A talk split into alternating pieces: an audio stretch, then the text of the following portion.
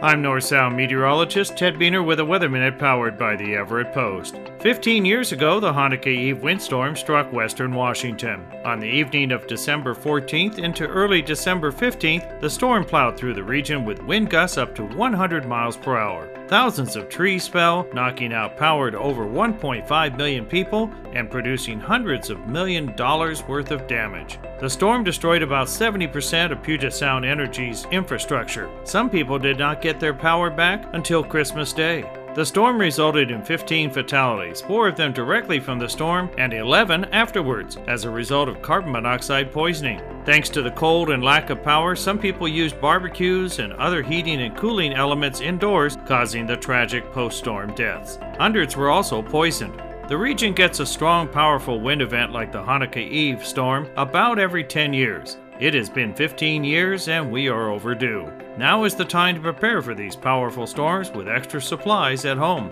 Visit TakeWinterByStorm.org for helpful tips that can make wonderful holiday gifts for loved ones. This has been a Weather Minute. I'm North Sound meteorologist Ted Buehner.